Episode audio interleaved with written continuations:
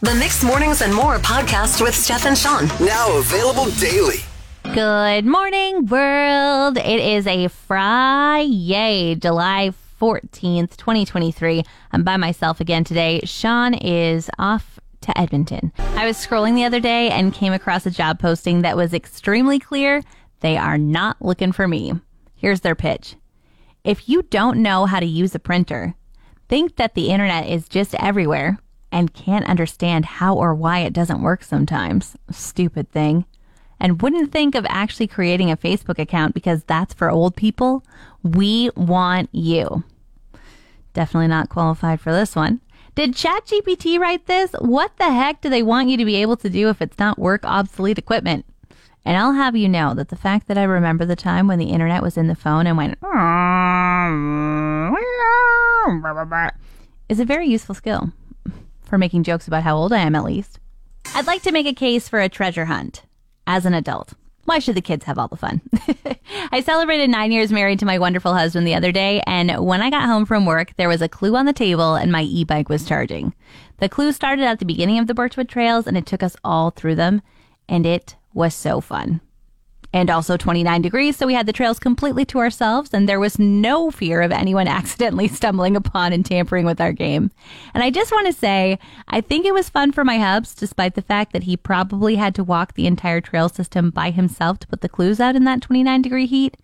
But man, I had a blast. So, my best relationship advice from someone who's been married for nine whole years find yourself someone who will make you a treasure hunt. The Fort McMurray International Airport is removing the Snowbird, the plane that's facing straight up, from the roundabout on the way into the terminal. They say it's been deteriorating for some time because of the climate up here, but they're looking for a replacement. And they want something that represents the region and is in line with the airport's values. Now, do we go with the obvious, a buffalo for wood buffalo, or northern lights for the absolute gift that the sky gives us way more often than the rest of Canada? Or are we looking for something a little more surprising about the region? Things that you wouldn't know except for living here, like a giant raven. It could represent the airport with the fact that it flies too, that it communicates well, and the region, because they're everywhere and huge. or what about some sort of display that represents the generosity that lives here? I arrived a few months after the fire, and the stories that people told me had me crying almost every day on the radio and just say you need help, people line up, you know, thinking about after the flood when you couldn't get a volunteer shift because they were all full, or during the Fort Chips recent evacuation. I loved how the community came together, and anytime someone posted a need, it was met by multiple people.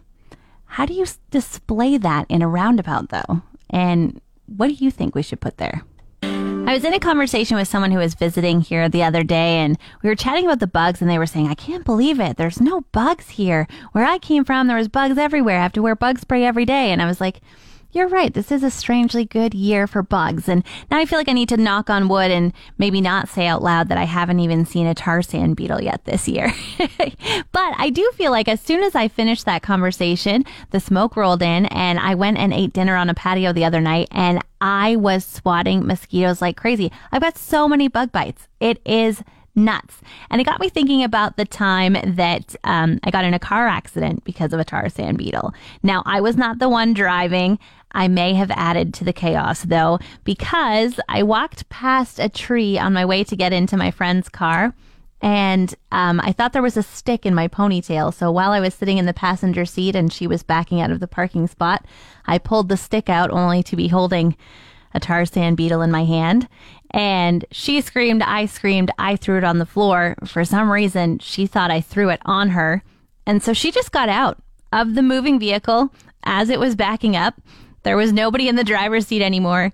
And the door, you know, it just kind of attached to the truck next to us and it started to fold in on itself and the car continued to reverse and she was up jumping up and down like do something and I was like you left me in this car and I'm going to wreck your transmission but it's in park now.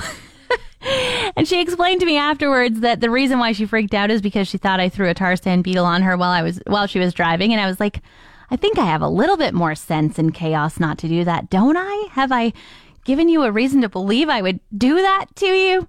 Either way, we're both fine. The car was covered by insurance somehow. the tar sand beetle. I think it actually flew away. I don't think we were managed to uh, to make it one less in the world. But I would love to hear your worst bug bite story. Let me know 780-791-1037. We're talking about the worst bug bites you've ever gotten in. And I actually had a Canadian friend when we lived in Australia together who was bit while she was sleeping by a spider. Obviously, she wasn't a threat to the spider. She was sleeping. She was very, very still. Um, but it bit her on the forehead, and the bite immediately started to turn into necrosis. Like her skin started to deteriorate and kind of like flesh eating disease go away.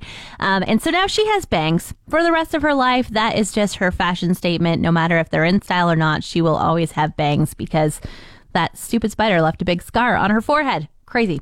Um, what's the worst bug bite you've ever gotten? 780-791-1037. Want more of today's show? Download the Mix Mornings and More podcast. Now available every weekday.